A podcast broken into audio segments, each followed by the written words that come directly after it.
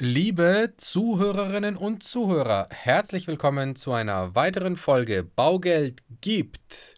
Und zwar heute wieder mit einem frisch erholten, aus dem Urlaub zurückgekehrten und gebräunten Michi. Servus. Dimi, grüß dich. Ich erkenne dich kaum wieder. Ja, krass, ne? So ist es, wenn, wenn, wenn, wenn die Sonne die Haut küsst.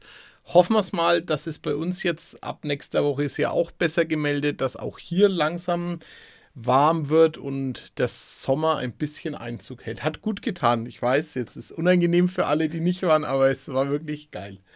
Ja, glaube ich dir. Aber du hast es genossen, oder? Ja, ne, selbstverständlich. Selbstverständlich. Zwei Sehr Wochen und wieder frisch ans Werk.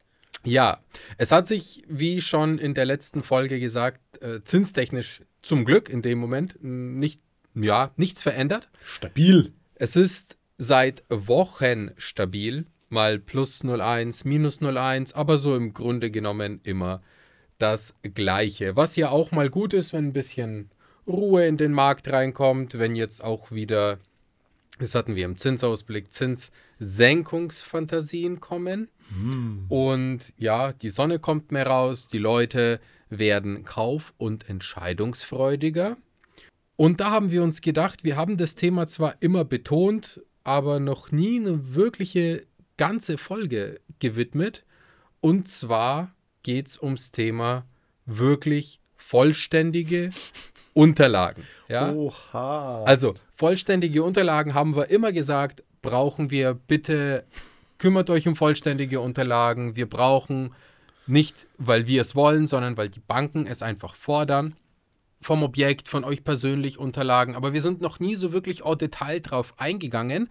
Und das machen wir heute. Ja, ist einfach super wichtig. Dimi, eins noch, ich muss mich vielleicht vorab ganz kurz äh, entschuldigen, wenn es ein bisschen lauter wird. Ich bin hier heute voll verkabelt. Ich habe so ein, gleich nach dem Urlaub, ja, alle Vorsätze umsetzen, Langzeit-EKG und Langzeit-Blutdruckmessgerät. Also, oh. äh, wenn es brummt, es bohrt hier niemand, sondern dann, dann, äh, brummst dann, du. dann pumpt es und der Arzt hat eigentlich auch gesagt, dass ich dann für 10 Sekunden die Klappe halten soll. Schauen wir mal, ob ich dran denke. Wenn ich, wenn ich im Redeflash bin, wenn ich wenn ich abrupt aufhöre, dann ist es, weil das Teil hier losläuft. Okay?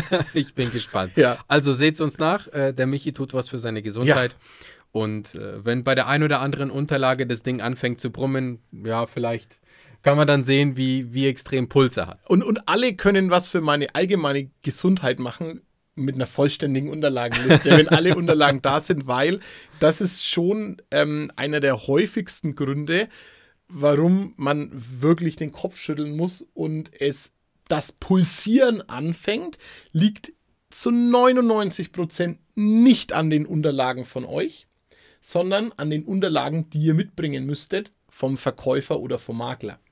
Ja, aber bevor wir dieses Thema aufgreifen, ja. fangen wir doch mal mit zwei Schritten zurück einfach an bei den persönlichen Unterlagen yes. und Bonitätsunterlagen.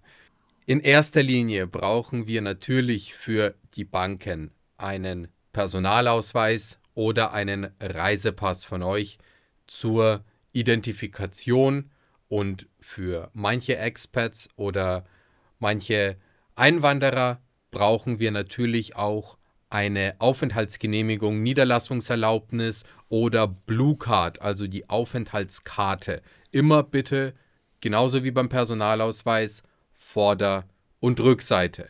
Wer nur einen Reisepass hat, was es auch gibt, was vorkommt, brauchen wir bitte zusätzlich zum Reisepass eine sogenannte Meldebescheinigung. Das Ding kriegt ihr vom euren Einwohnermeldeamt oder von eurer Gemeinde, da steht auch die Adresse drin, wo ihr registriert seid, weil nämlich im Reisepass keine Adresse verzeichnet ist. Deswegen braucht es die Bank, wenn man sich nur mit einem Reisepass legitimiert. Auf dem Perso steht die Adresse drauf und auch auf der Aufenthaltskarte steht die Adresse drauf. Da kann das entfallen, brauchen wir nicht, aber eben beim Reisepass schon. Ja, ich mache weiter. Solltet ihr in der Situation sein und ähm, in der privaten Krankenversicherung versichert sein, nicht, nicht in der gesetzlichen, dann brauchen wir von euch immer den Nachweis für die private Krankenversicherung und für die private Pflegeversicherung, die bei der privaten Krankenversicherung ja immer dabei ist. Ähm, liegt daran, wir sehen sonst nicht auf eurer Gehaltsabrechnung was, also ihr bekommt ja mehr ausbezahlt und die Bank muss natürlich euren Beitrag zur Krankenversicherung in der Haushaltsrechnung berücksichtigen. Wir geben das an, aber wir müssen es natürlich auch belegen. Ganz genau. Nächste Unterlage ist ein Steuerbescheid. Ein Steuerbescheid verwechseln sehr, sehr viele immer oft mit der sogenannten Lohnsteuerbescheinigung. Diese Lohnsteuerbescheinigung ist auch immer eine sehr hilfreiche Unterlage, aber jetzt um den Steuerbescheid ist immer das Papier, was man vom Finanzamt bekommt, wenn man eine Steuererklärung abgibt. Also quasi das Antwortschreiben. Gibt es was zurück? Muss man was nachzahlen? Was hat man denn wirklich insgesamt an Kosten abgesetzt? Was bleibt denn wirklich als zu versteuerndes Einkommen letzten Endes stehen?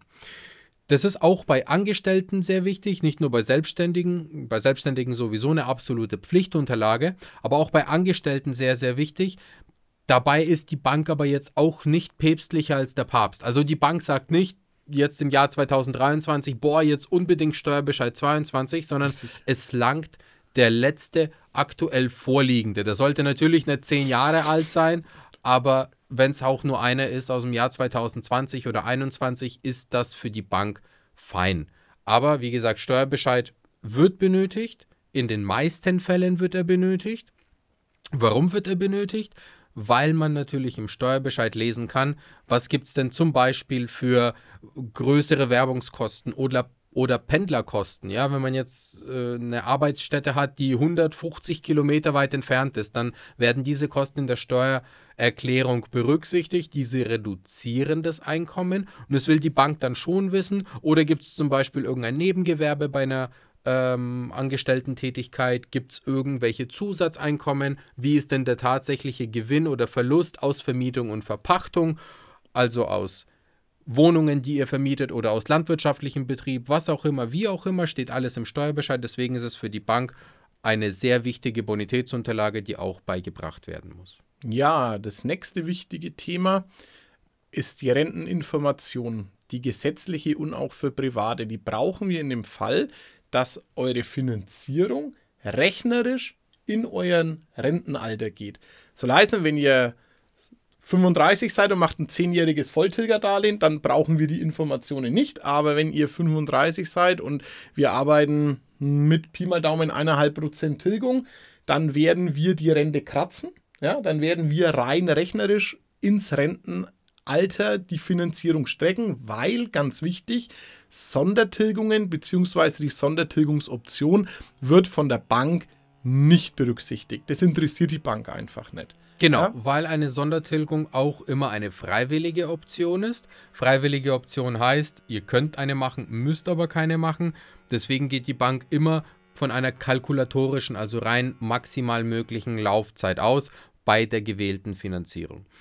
Wie der Michi schon gesagt hat, es ist nicht immer eine absolute Pflichtunterlage. Es ist aber trotzdem wichtig, wenn so eine Unterlage da ist, vor allem wenn ich noch private Renten habe oder zum Beispiel Betriebsrenten habe, weil es auch die Finanzierung letzten Endes schöner darstellt und auch real darstellt, wenn ich noch irgendwelche fälligen Versicherungen habe oder eine kapitalisierte Lebensversicherung, die dann verrentet werden kann oder eine Riester-Rente, die dann ausgezahlt wird, weil es alles Argumente sind, die für die Bank positiv werten und die Finanzierung dann für die Bank auch schöner und viel risikoärmer abbilden.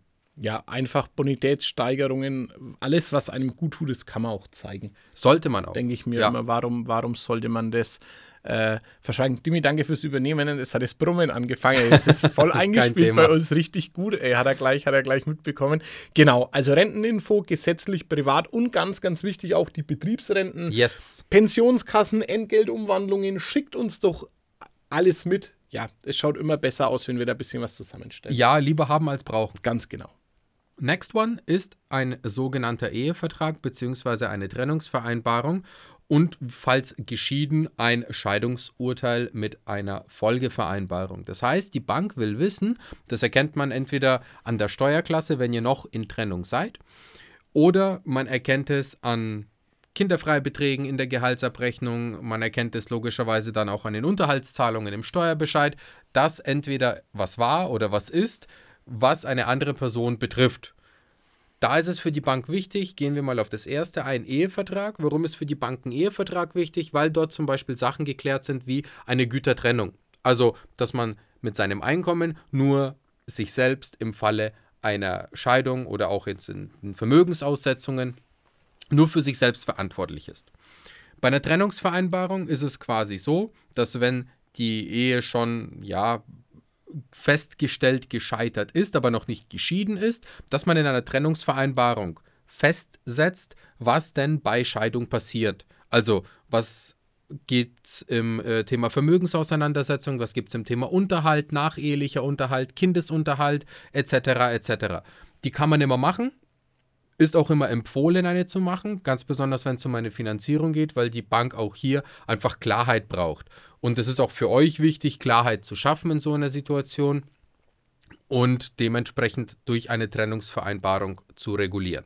Wenn die Trennung dementsprechend schon lange vollzogen ist und eine Scheidung erfolgt ist, dann brauchen wir für die Bank auch ein Scheidungsurteil, weil dort letzten Endes drinsteht, was denn für finale Verpflichtungen entweder gemäß Vereinbarung oder gemäß gerichtlicher Festsetzung letzten Endes folgen. Das heißt, welche Unterhaltszahlungen, welche Kindesunterhaltszahlungen, in welcher Höhe und äh, wie die ganze Scheidung an sich aufgebaut bzw. vollzogen wurde. Ist für die Bank natürlich wichtig, weil es entweder Belastungen sind, wenn man im Falle Unterhalt zahlen muss, oder eben auch Einnahmen im Falle des Unterhaltsempfanges, wenn man jetzt zum Beispiel Kindesunterhalt oder nachehelichen Unterhalt, Ehegattenunterhalt für Jahre XY bekommt. Wichtige Unterlage. Ja, die wichtigste Unterlage bei Angestellten sind die Gehaltsabrechnungen. Da brauchen wir immer die letzten drei von euch. Und darüber hinaus solltet ihr Bonuszahlungen oder Prämien bekommen, Weihnachtsgelder, Tantieme etc. Bitte auch die Abrechnungen auf denen die Zahlungen ersichtlich sind. Wobei wir da gestern echt kontrovers diskutiert haben, bin ich noch nicht mit dir fertig, ey.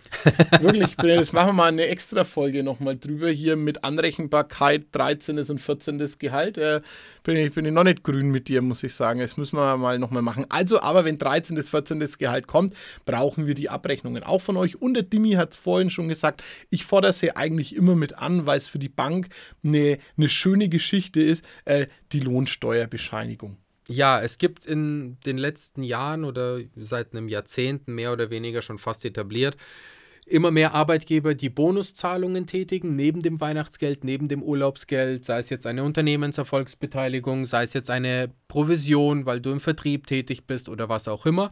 Diese Zahlungen werden von der Bank schon berücksichtigt, wenn sie langfristig und nachhaltig sind. Das heißt, für alle, die eben Zusatz Gehalt haben, in Form von Provision, in Form von Tantiemen, in Form von irgendwelchen Zusatzboni. Nur wenn man das ein Jahr hat, wird es von der Bank nicht angesetzt, sollte aber trotzdem gezeigt werden. Eine Langfristigkeit für die Bank ist gegeben, wenn das Ganze drei Jahre oder länger nachgewiesen da ist. Also auch hier ein kleiner Appell an alle, wenn ihr eben Provisionen bekommt, langt es uns bei mit einer Lohnsteuerbescheinigung, dann können wir auf die letzten drei Jahre einen Durchschnitt bilden. Wenn das Gehalt wirklich super, super unregelmäßig ist und massiv schwankt, auch da gibt es viele Vertriebe, die nur auf Basisgehalt arbeiten und dann mal einem Mitarbeiter einen Monat nur 1500 Euro netto zahlen und im nächsten Monat eine riesige Provision von 20.000 mhm. kommt mhm. und dann mal wieder drei Monate eine ja, Durststrecke, wenn du das so haben willst. Ja. Da brauchen wir nicht nur drei, Gehaltsabrechnungen, sondern bitte die letzten zwölf, weil dann die Bank wirklich den Durchschnitt rausbildet.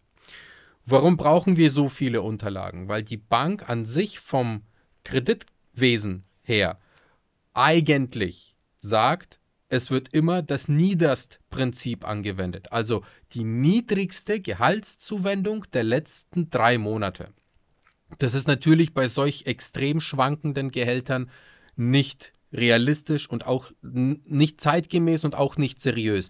Deswegen will die Bank immer die letzten zwölf haben, um da wirklich einen vernünftigen Durchschnitt zu bilden. Idealerweise, wie gesagt, über die letzten zwei Jahre oder drei Jahre nachgewiesen durch Lohnsteuerbescheinigung oder Steuerbescheid.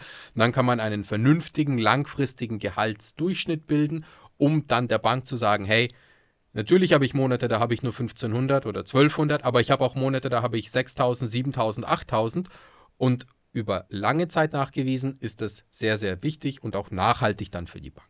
Ja, ist auch richtig so, weil wenn ich das Geld verdiene und bekomme es halt unregelmäßig, dann ist es ja Quatsch, wenn es mir die Bank nicht ansetzt. Ja. Und ja. Ganz genau. Bei Beamten, die erhalten zum Beispiel nicht immer eine Gehaltsabrechnung oder eine Bezugsbesoldungsabrechnung.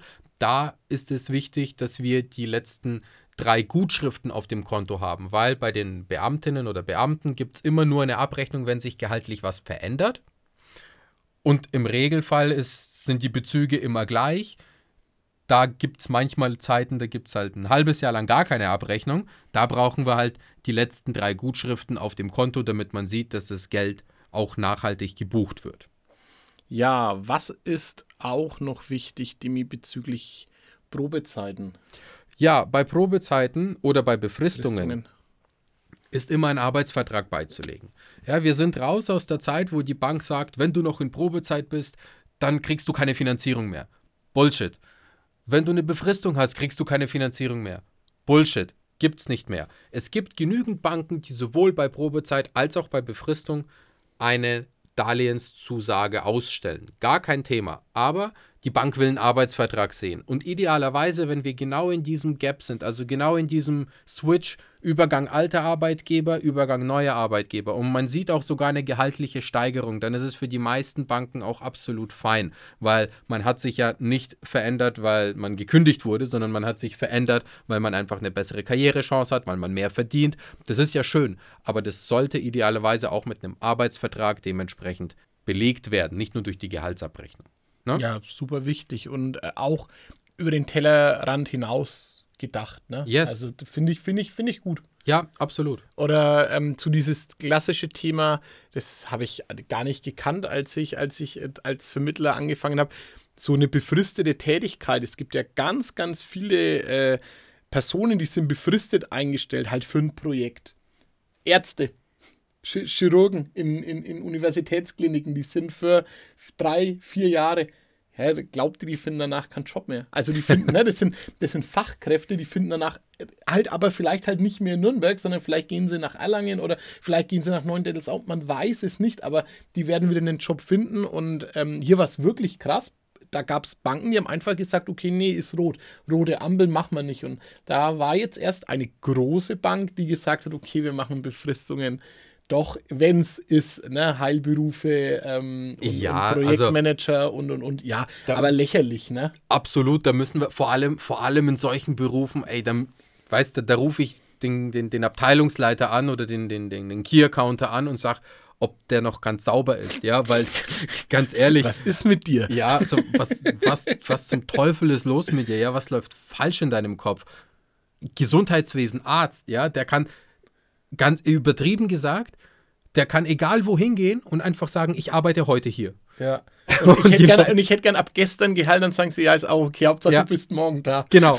Also, Oder heute. Kannst du heute Abend in OP. Ja. da, gibt es, da gibt es so viele Branchen, die einfach wirklich unter Fachkräftemangel ja. wirklich ächzen. Deswegen, da gibt es mittlerweile nicht mehr dieses, dieses Risikothema. Ja, bei sehr, sehr vielen Banken nicht mehr. Für alle, die zum Beispiel Nebenjobs haben oder Zusatzverdienste haben, weil es irgendwie auf 450 Basis oder mittlerweile sind es ja 520 ja. Basis, auf 520 Basis noch tätig sind, auch hier nur die Aussage langt nicht. Auch hier braucht man einen Nachweis. Und zwar auch hier in Form von einer Gehaltsabrechnung. Also für alle, die die Nebenjobs haben, Leute, ganz, ganz wichtig. Es gibt habe ich gehört, manche Arbeitgeber, die stellen gar keine Gehaltsabrechnungen aus oder händigen keine aus. Bitte, bitte fragt nach Abrechnungen für euren Nebenjob. Das ist wichtig, sollten wir der Bank zeigen, weil Nebenjobs werden natürlich genauso als Gehalt angerechnet. Ja? Auch hier mindestens drei Monate. Idealerweise läuft der Arbeitsvertrag natürlich schon ein bisschen länger. Ja, mein Lieblingsthema. Auch äh, Blutdruck, Blutdruck äh, steigernd.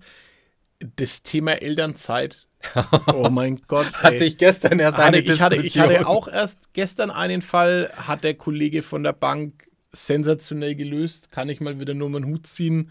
Mitgedacht, hat er gesagt, ja, schieben wir den Tilgungsbeginn hinter, dann ist doch alles gut.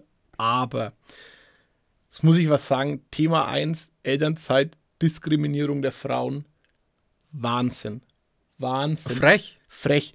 Immer die Frage, Ja, aber die Frau kommt noch nicht wieder 100% nach der Elternzeit, wo ich mir denke, okay, wow, wirklich, wow, was, äh, wa, also, und weißt du, wo diese, wo diese Aussage, von, von wem diese Aussage am häufigsten getroffen wird?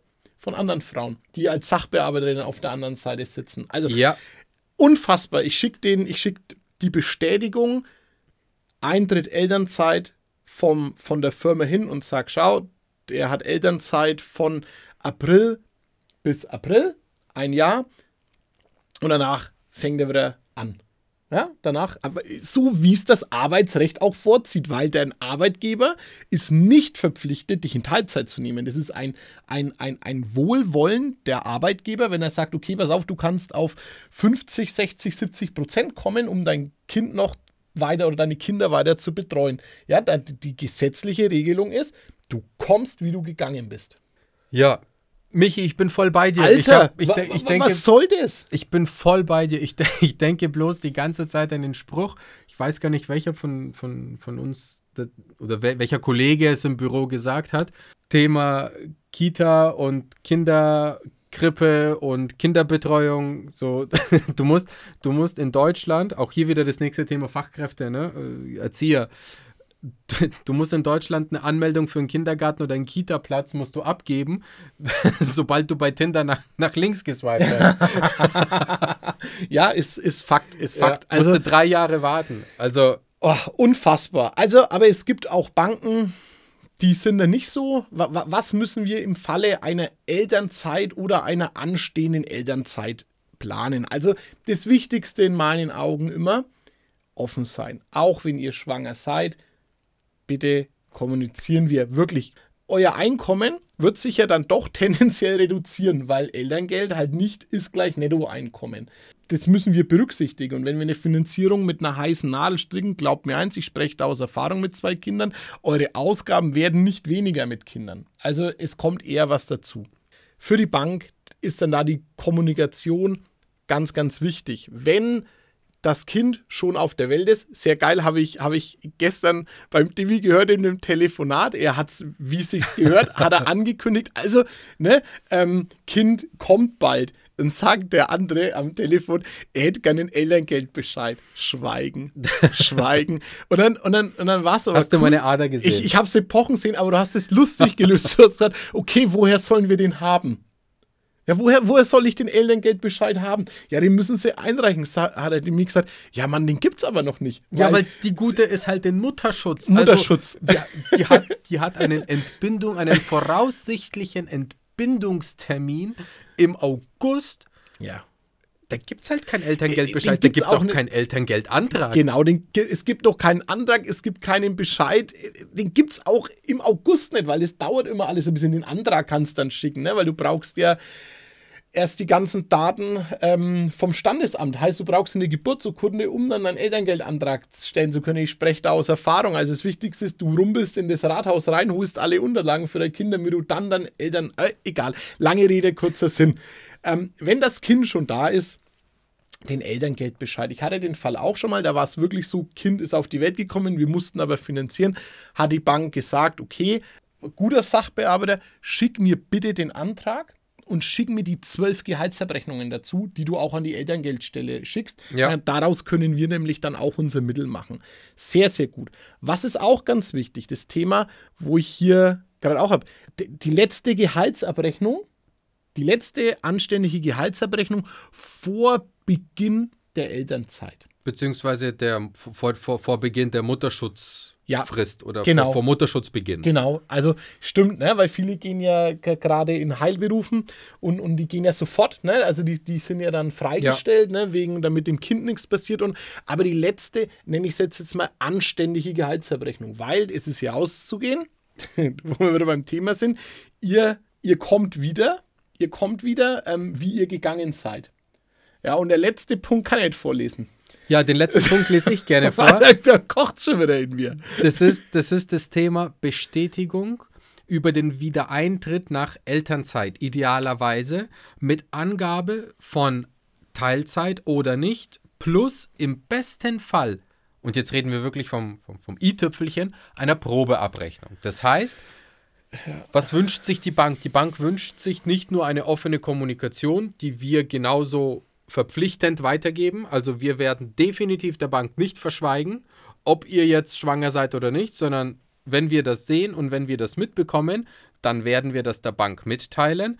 Und im Idealfall haben wir zu dem Zeitpunkt entweder einen Elterngeldbescheid oder einen Elterngeldantrag. Wir haben eine Gehaltsabrechnung vor Mutterschutzbeginn und jetzt die Mutterschutzgehaltsabrechnungen und eine Bestätigung von mindestens von euch. Ich fange ab dann und dann wieder mit so und so viel Stunden an. Oder am besten Fall haben wir eine Bestätigung vom Arbeitgeber. Das geht meistens aber natürlich erst, wenn ihr schon in Elternzeit seid.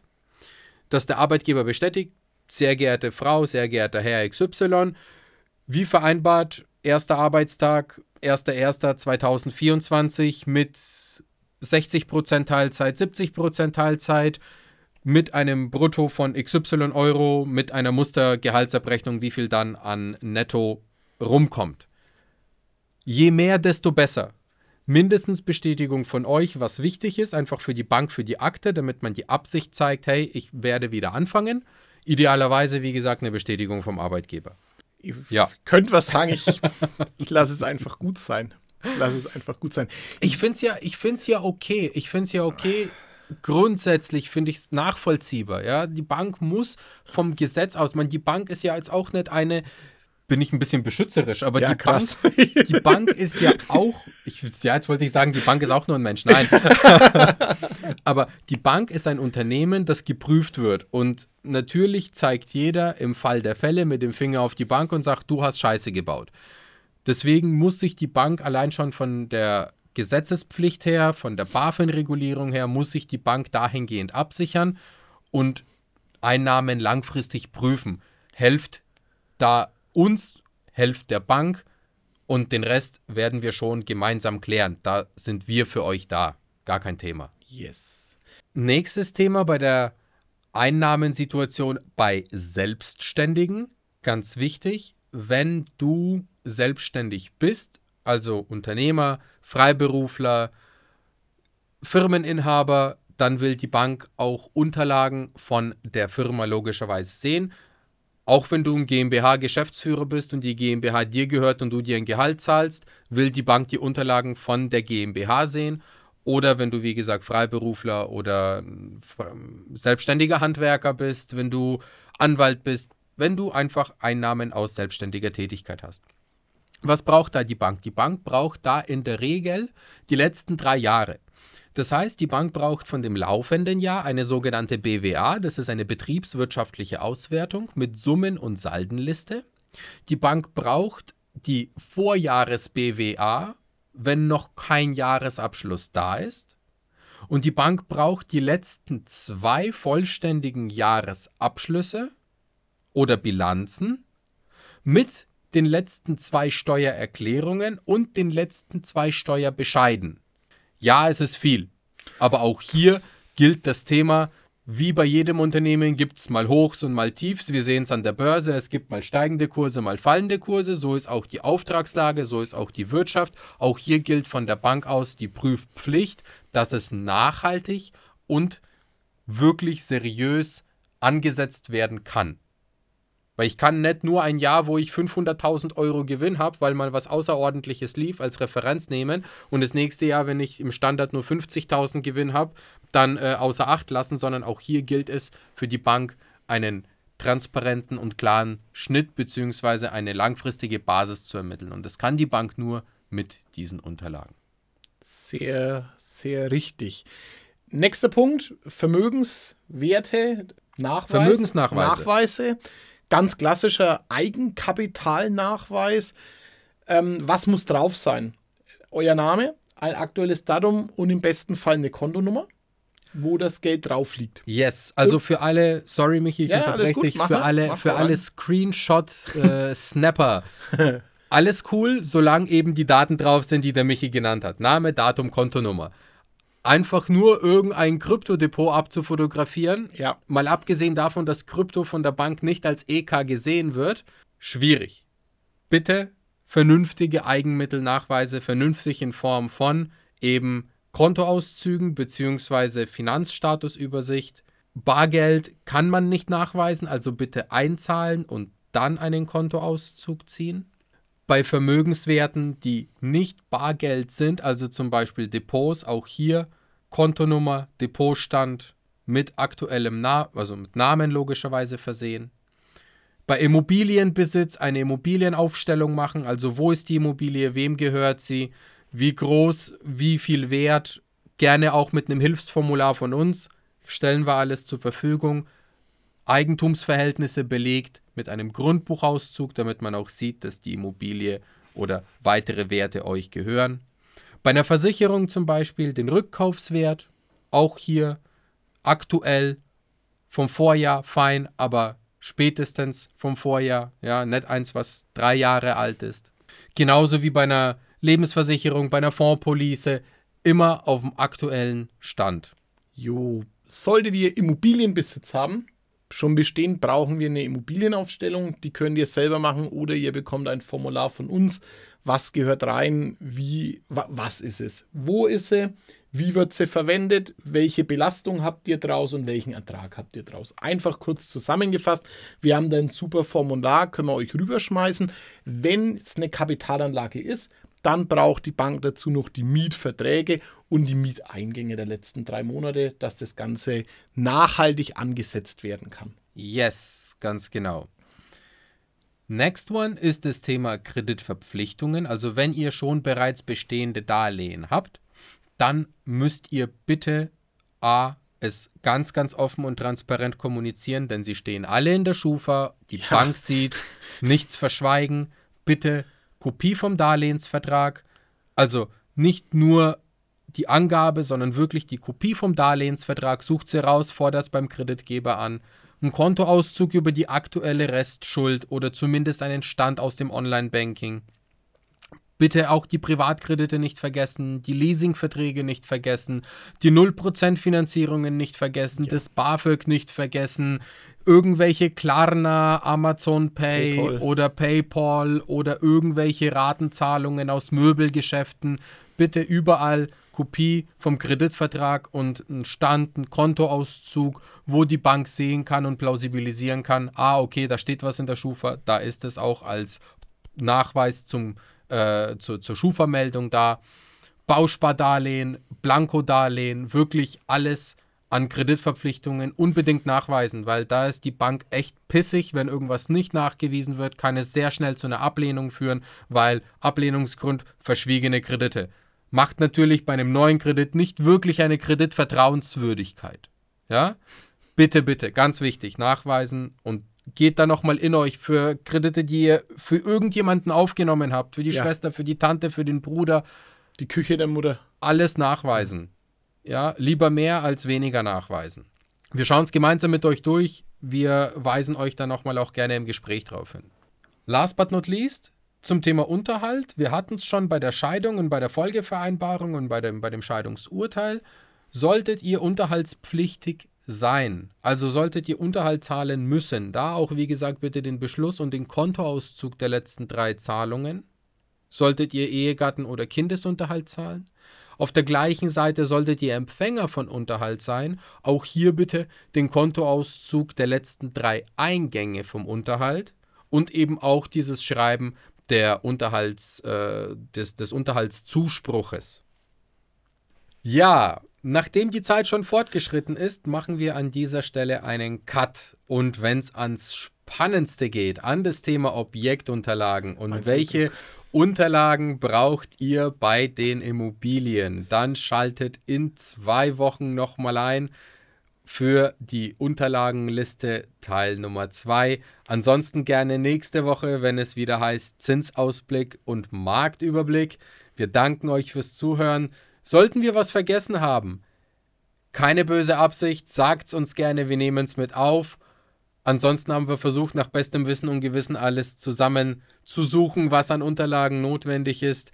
Vielleicht hat bei euch die Bank irgendetwas angefordert, was nicht auf unserer Liste stand, beziehungsweise was wir nicht gesagt haben. Dann sagt es uns gerne, interessiert uns brennend. Wenn es irgendwelche Unterlagen gibt, die die Bank noch so wild anfordert, dann können wir es gerne nochmal im nächsten Podcast mit aufnehmen und sagen bis dahin, danke fürs Zuhören und ciao. Ciao, ciao.